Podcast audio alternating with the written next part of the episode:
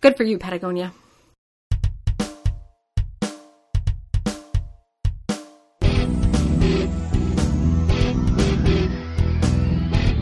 Hi, everyone. Welcome back to Writing in Real Life, a podcast about writing, publishing, parenthood, and marriage.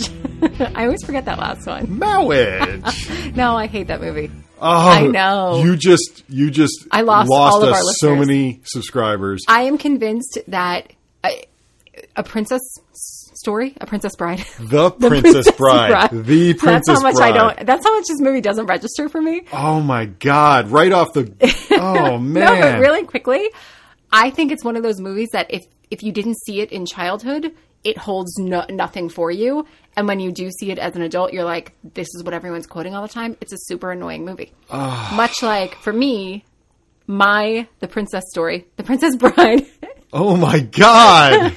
is the never ending story. That's where I was going with this. That's like my childhood movie. So, but I've heard people say they didn't watch it growing up and then they watched it as an adult and they were like, this is an awful movie. So, anyway, that was a long intro about a movie I don't care about. Ah. Do you really like it? yes. And the book is phenomenal. Yeah. The book is incredible. Okay. Well, anyway, I'm Morgan Baden and I do not like The Princess Bride. And I'm Barry Lyga, and I can't believe she finally got the title right. I almost didn't. You should, did you see me hesitate? Yeah, oh, I saw. Anyway, welcome back, everyone. We we did not marry each other for the pop culture. People. Clearly. um, we have, I have a lot to talk about today, so I'm going to jump right in. Stop messing around with the Princess Bride. Well, let- I just want to set the record straight. It's not a good movie. Uh, stop it. Okay, okay. Now there are negative people listening to us. We now we've gone below zero listeners. Great. Just when we were starting to get new people too. Listen, you have a new book coming out. What, this week or next week? When is it? Uh, by the time this podcast hits the interwebs, it'll probably be two days ago. oh, great. So this August twenty third, Yeah. The Secret Sea. Yes. Excellent. Yes. Um, I came across a couple of weeks ago a thread on Twitter where a bunch, of one writer in particular started it, and then a bunch of other writers jumped in to talk about um, the things in the writing industry that don't matter that authors think do matter. huh. So I want to go through them. Um, she has sort of four main ones, and I want to get your thoughts on these because I thought this was a really interesting thread. Okay. We'll Um, put the, a link to the thread in the show notes. the author's name is Dahlia Adler. Oh, okay. I've seen her before. Uh-huh. Okay, Yeah. and this got you know a ton of pickup. So um, I'm glad. I don't think you've seen it yet, so I'm glad because I, not want to get your yeah. sort of off the cuff thoughts. Okay, so she says she begins by saying, "I wish there was a way to expedite new authors through all the stupid things you eventually realize don't matter." Number one, your Goodreads rating. Oh, we've talked about that before on the show. She says this matters a little if you're self published because certain publicity channels require a minimum ranking. But if you're traditionally published, it does not matter. What do you think? Um, Yeah, yeah. Technically, I mean, as far as I know, there is nothing that any publisher or bookseller uses to to key off of that particular metric. So, in that sense, yes, it does not matter. However, I would say that in the new sharing economy slash social networking world we live in, slash whatever the hell else, you know, Internet 2.0 and blah, blah, blah, uh, buzzword, buzzword, buzzword. I think something like that could actually matter. I think if Goodreads becomes or continues to be a platform where people who like books go to find new books that they would like to read, I think your Goodreads ranking does matter because if you're somebody who likes to read and you look and you go, oh, this person has a ranking of 2.5, maybe I'll skip this person. I, does that happen? I don't know, but I'm but I know that when I am looking to buy a product that is not a book, Mm-hmm. but for example, uh, some sort of electronic product or something like that, I will look it up online. And I don't just look at reviews. reviews. It's not just looking at the reviews. I look at how many stars does it have Yeah. out of five. You know what's funny though? I do as well when I'm reading books, uh, or when I'm choosing books, I should say. But I literally never go to Goodreads. It is Oh always no, I, Amazon. I, I no, I get it. yeah, I yeah, get yeah. that. No, I I'm just that. saying, like as as a voracious reader, Yeah. Um, who tried to use Goodreads like five years ago and Right. then didn't like it. And the more I know about it, the less I like it. Yeah. Um, for a lot of reasons. One of them being this the very silly rankings that you see and the very silly reviews for books that aren't even out yet. Oh, uh, yeah. Well, no, I mean, it, it's, a, it's an enormously ridiculous and flawed Yeah, system. There's yeah. no question. what I and and and right now it's a very uh, tight knit, self selecting group. Correct. Yeah. What I'm saying is, I, I mean, you know, Amazon owns Goodreads, and I could see a situation in the future where you go look up a book on Amazon. It's here's the Amazon rank and here's the Goodreads rank. Yeah. Here's the Goodreads rank for this author overall. Right. Um, It's. I guess what I'm saying know. is I. I don't know your rank on Goodreads. I have literally never looked up an author on Goodreads. So, um, so I'm with Dahlia on this one. I mean, I. Here's the thing: it's not worth stressing about because there's nothing you can do about it, and I don't think we are at a place in the world yet where it is to be worried about. But the way things are going, the way the the way of the world is things are moving more towards a crowd sharing, crowdsourcing ethic. Okay, and if someday that is going to be the determining factor for how random people buy books Or how a publisher or how makes a an offer. Mm-hmm. publisher makes an offer, Goodreads is in place Yeah, to, to be Mm-hmm. The place you go. It's going to be the Yelp of authors, to be yeah. the the I don't know what else, the Yeah.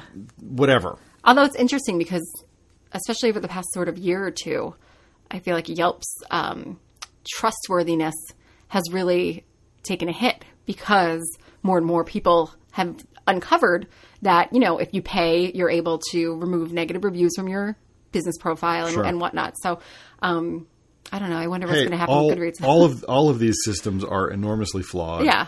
a lot of them, you know, Goodreads in particular, began as just ways for enthusiasts Right. to share their enthusiasm. Right. That is not a system that is designed from from first principles to uh, to have built-in methods for removing and reducing fraud. Right. For example. yeah. Because if you're all friends and you're all enthusiasts, why on earth would anybody lie?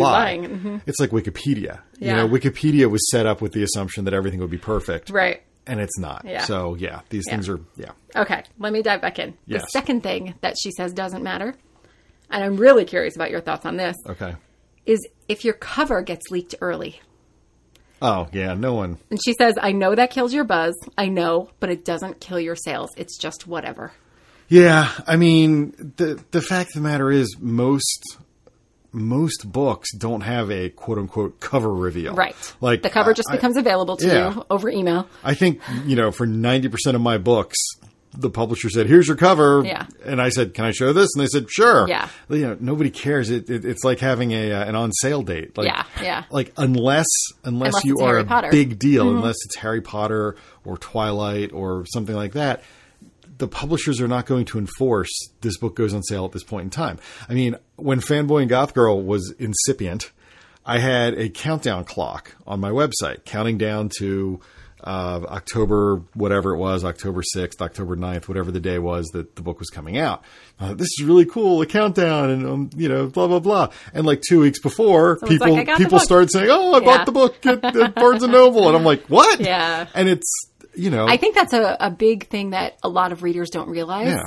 is that most books don't have an on sale date. Yeah. They have a season or Yeah. a month.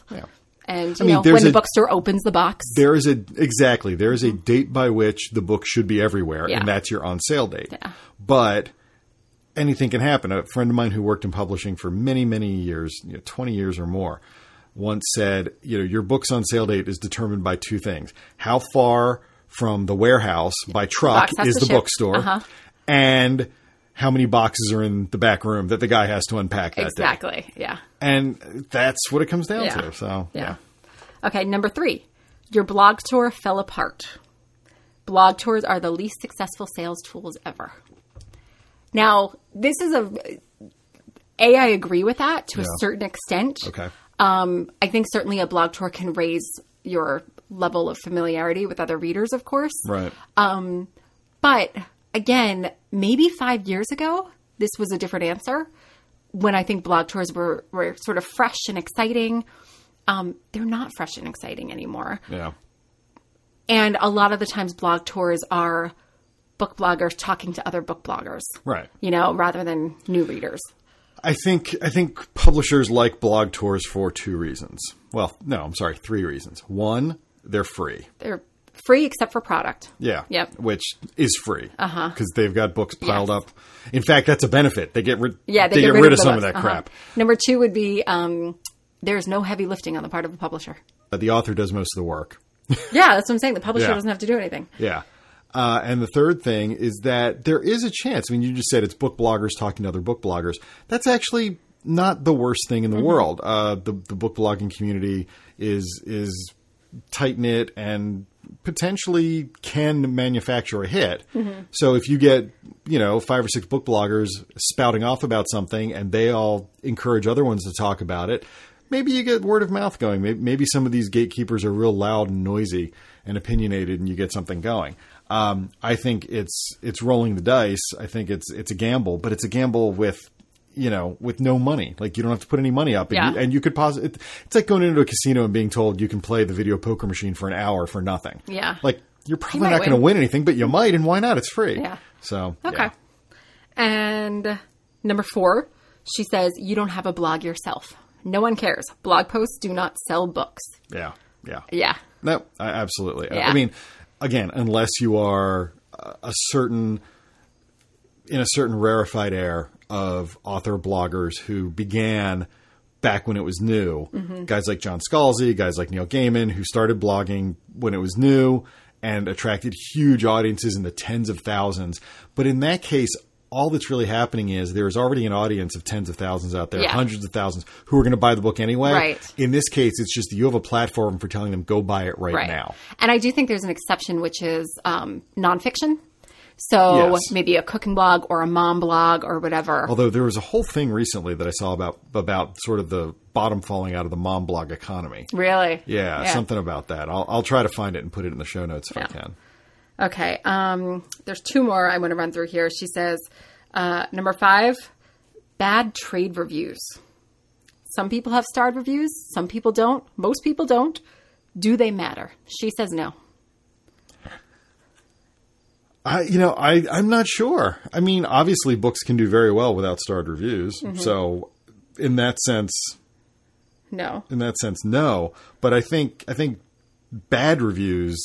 I- I, think that's never a good thing. Yeah, of course. I mean, yeah. a, a mediocre review or a good review that isn't starred, whatever. But I think a bad, just a, a just panning, you know, and just Mm-hmm. Yeah. saying this book is crap. That's never a good thing. Yeah.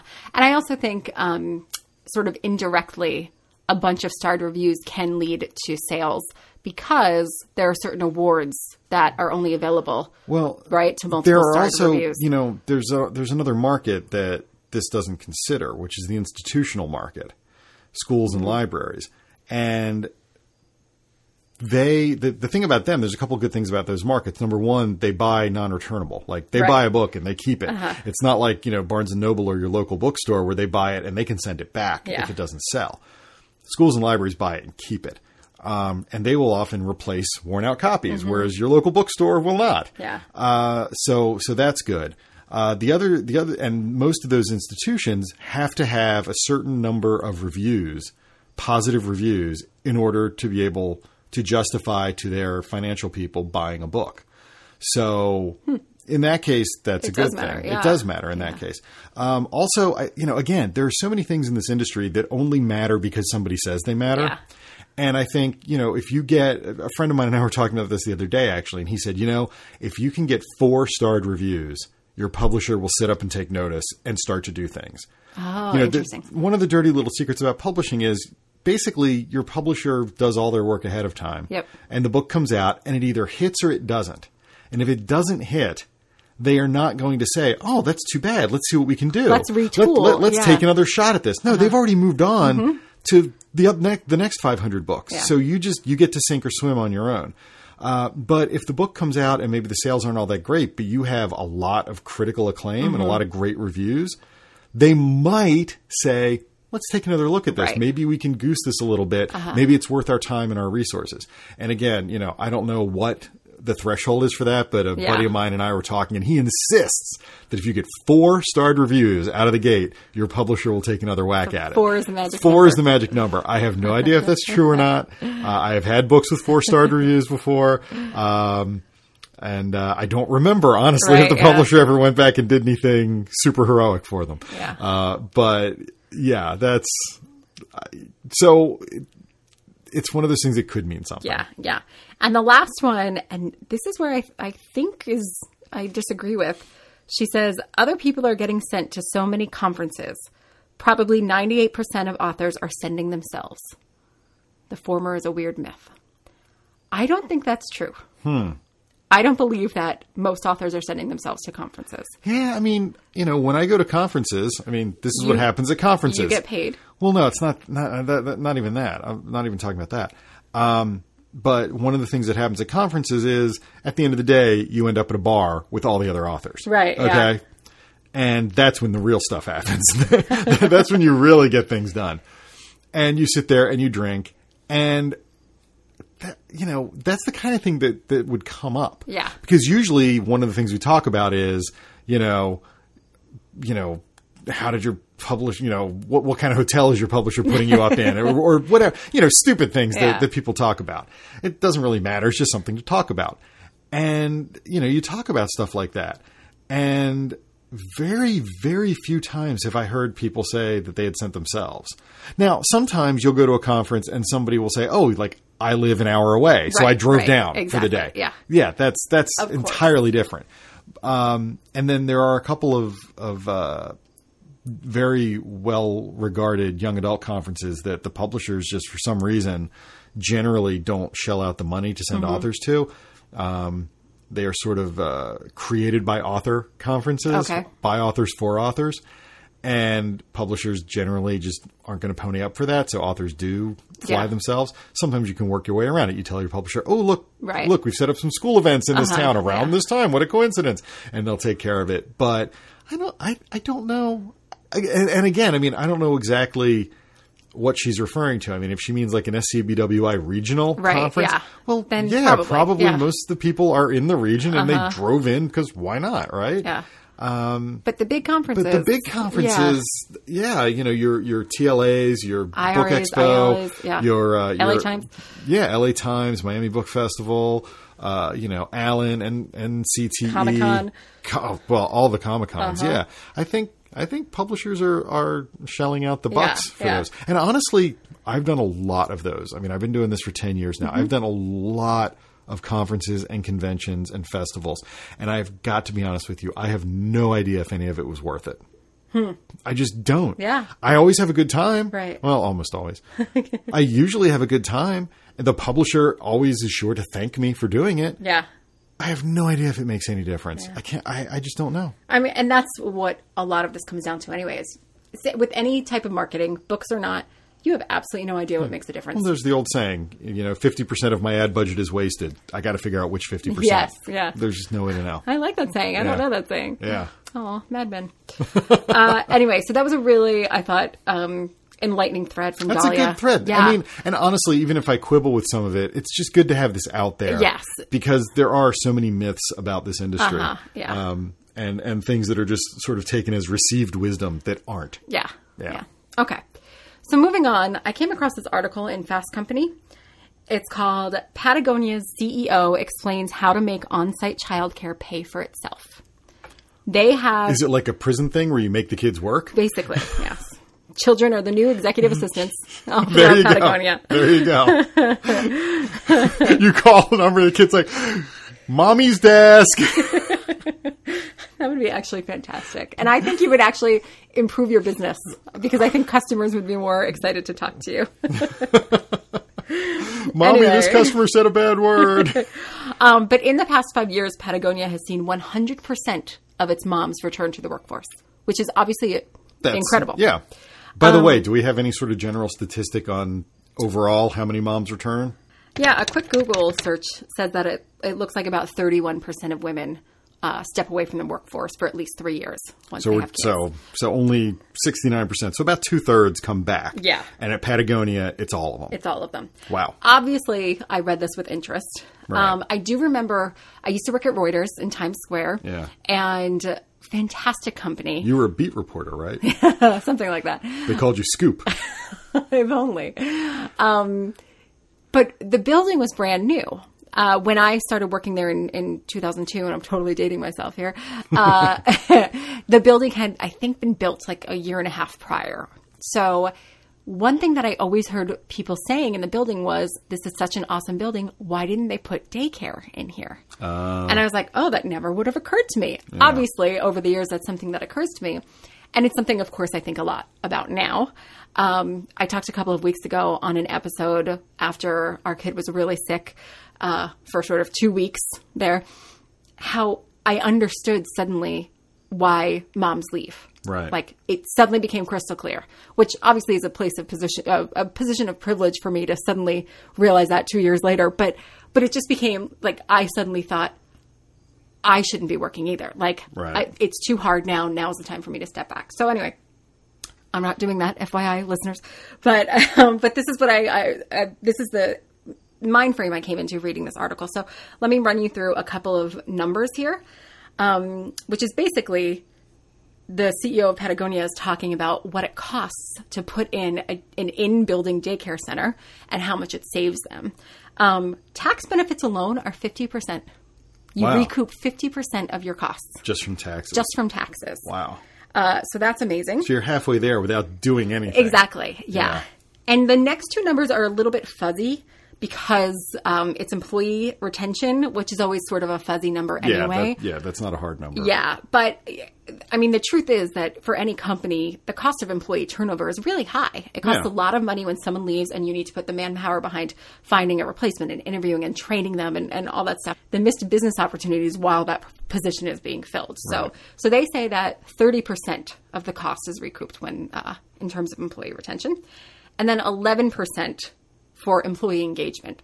That's a really fuzzy number Yeah. um, because you can't mathematically measure employee engagement. I mean, but there's a certain amount of that you can look at in terms of, you know, your kid is sick.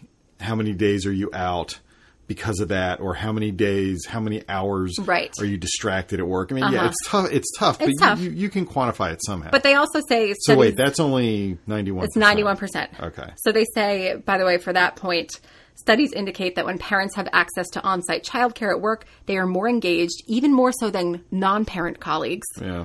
Uh, and that increased engagement means the company does better financially, which Right. totally makes sense. So the bottom line is that 91% of their costs were recouped. Wow. Yes. So for for nine percent, you can Yes. get all your. And by the way, back. this is just Patagonia. They Yeah. said that JP Morgan Chase has estimated returns of 115% for its childcare program. wow. Um, KPMG says 125%. So obviously there's even more for Yeah. other businesses. So And and we should say yes, these are fuzzy numbers, obviously, but these companies do not really have a vested interest in making this up. Right. Like, Yeah. ser- I mean, yeah. seriously, like if, if you're if you're. J.P. Morgan Chase, you know, there's no reason for you to pretend Yeah. that you have great childcare and that it's helping you. Right. You know, I mean, Yeah. you could just get rid of it.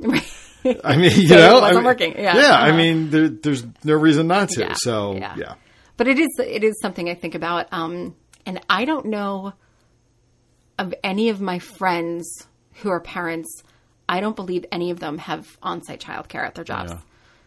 which is I, fascinating. I can't think of anybody that I know, and I mean, granted, most of the people I know don't have Right, day yeah. Mm-hmm. jobs, but I can't think of anybody I know Yeah. that, that has a setup like that. Anyway, if you have it, listener, I'd love to hear from you. Actually, we like how actually, does it work? Yeah, would love to hear about that because that that's sort of interesting to me. And also, it's like like I don't know, like at some point, does that become an undue burden on one parent?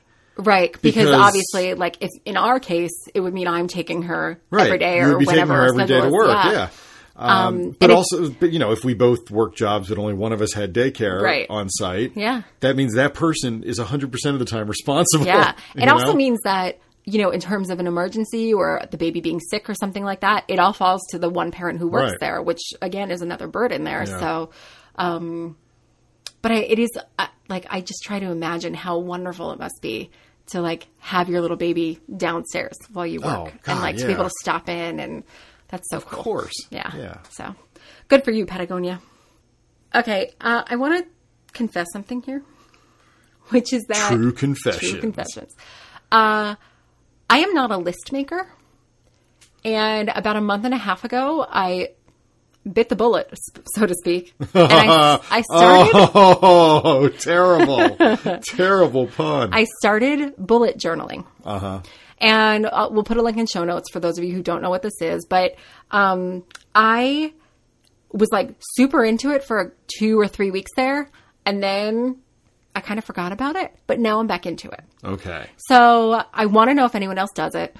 I found this article with the headline that I think encapsulates why I've returned to it, which is the bullet journal works because it soothes your panicky mind.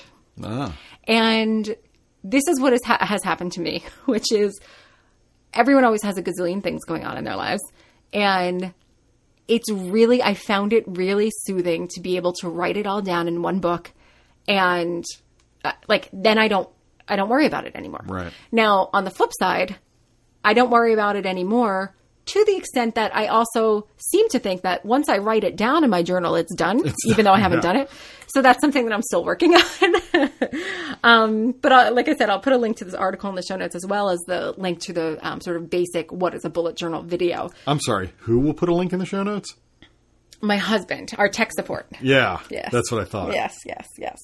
Anyway, um, I don't keep like work appointments in there, but I do keep some big work things, like maybe a big event or something like that, a huge deadline. But the rest of it is really personal stuff and lists of to dos. Um, and I found that part really helpful because, uh, as an example, the other day I was waiting in the doctor's office for our one of our um, new baby ultrasounds. Yes. And my phone was about to die, and I didn't have my extra charger with me, which I always have. And uh, I was waiting for you, so I didn't want to play on my phone. But I had some things that I needed to do, not for work, for personal life. So I, I had my bullet journal, so I took it out and I started writing down a menu for a baby shower that I'm throwing and the grocery list. And then it was funny because today I took a picture of that menu in my bullet journal, texted it to my sister who's co-hosting the shower with me, and was like, "Here's. Here are my thoughts on the menu." and I, I, I, you know, we're twins. We're very connected, and I feel like she probably opened up the text and was like, "Wait a minute." so you took a notebook and wrote down and pen this menu, and then took a picture and texted it to me, and now I have to text you back the edits to the menu, but I don't have the original piece of paper to edit it on. She was like, why didn't you just text me? You know, so anyway, um, I don't know how well it works in terms of sharing your thoughts with other people, but I did want to ask you because I feel like you're a pretty organized person. How do you keep track of things? I do wish I, you I am see looking around the disaster that is my office. this office is a hot mess. I'm like uncomfortable organized. Yeah. yeah, right. No, but but maybe it's just the the way things No. are organized in your head. I well, yeah. I mean that that's always been part of it. Uh, is is that it's organized in my head, but also like I have found lately, I have found a comfort in making lists. I mean, Oh. I made lists of. I took every room in the house when we bought the house. Yes, yeah. And made a list of everything that had to be done in that room in terms of, you know, Things a, to buy. repair, Yeah. things to buy, things to do, whatever. Um, and and it, it it's helpful. And I have, you know, I love the reminders app on my phone. Apple's reminders app is great because you can set up separate lists. So I've got a shopping list. I've got a Lowe's list for when I go to the hardware Mm-hmm. store. I've got a list of things to talk to my agent about the next time we're on the phone. I mean, I, I want to say too for the listeners, like he's not kidding. Probably ten times a day, I'll be like, "Oh, we need milk tomorrow," and he'll get he'll look into his watch and be like, "Hey Siri, add milk to my shopping list," Yeah. and then it's there. Whereas I would be like.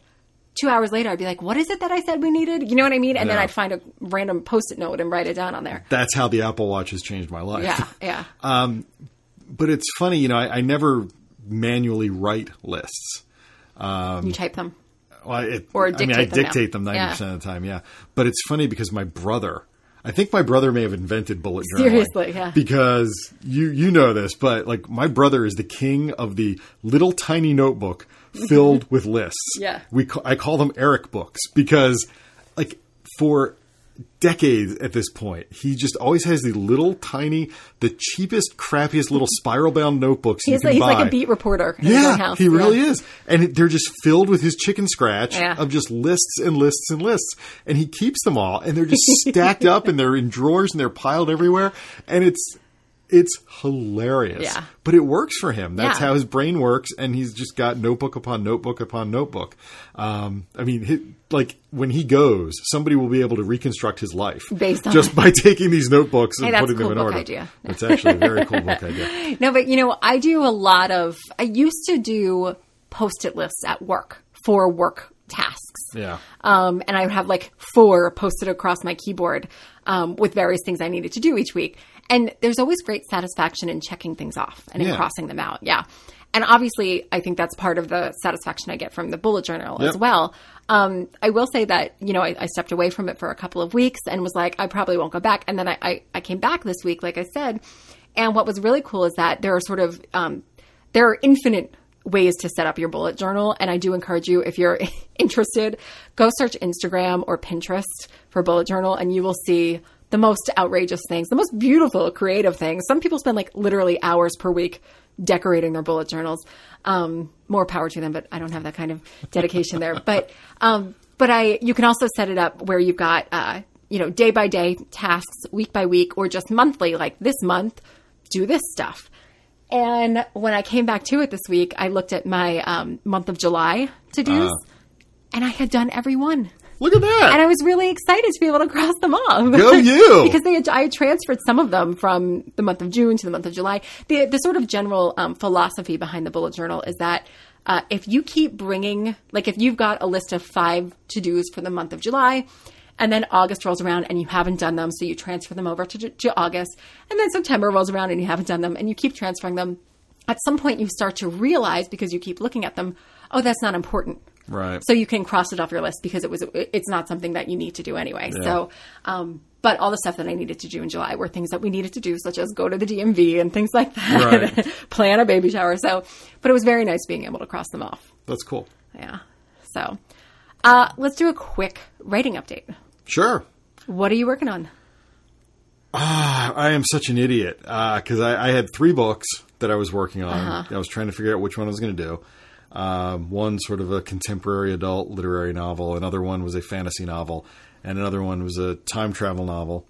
And uh, and I was like, okay, I'm going to work on each of these for a couple of weeks and then figure out which one I'm going to focus on. And then another one popped into my head, a thriller. So I'm, I'm And giv- just now another one. and just now another one about bullet journals. Um, but yeah, so Listen, you can have a book called Bang and then a book called Bullet. bullet, yeah. to Make a theme. So yeah, so now I've got four books that I'm not quite sure what I'm doing, um, but I'm hoping uh, in the next couple weeks that that will resolve itself and I'll figure that out. And you've sent me pages that I haven't read, and you sent them like what two weeks ago? Yeah, and it's not like you have a long commute every day that you could read it on. I right know, now. which is currently taken up by Facebook. I know. Yeah. Listen, I have no know, I- excuse. yeah, so.